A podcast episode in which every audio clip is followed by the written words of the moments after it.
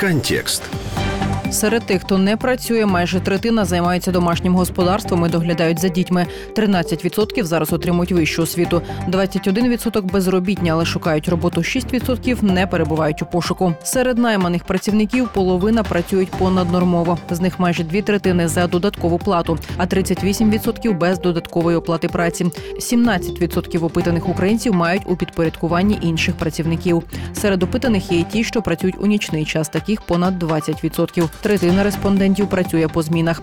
Більше ніж половина українців вважають, що вони досягли балансу між роботою та особистим життям. Однак про те, що їм недостатньо часу для особистого життя, заявили 37% опитаних.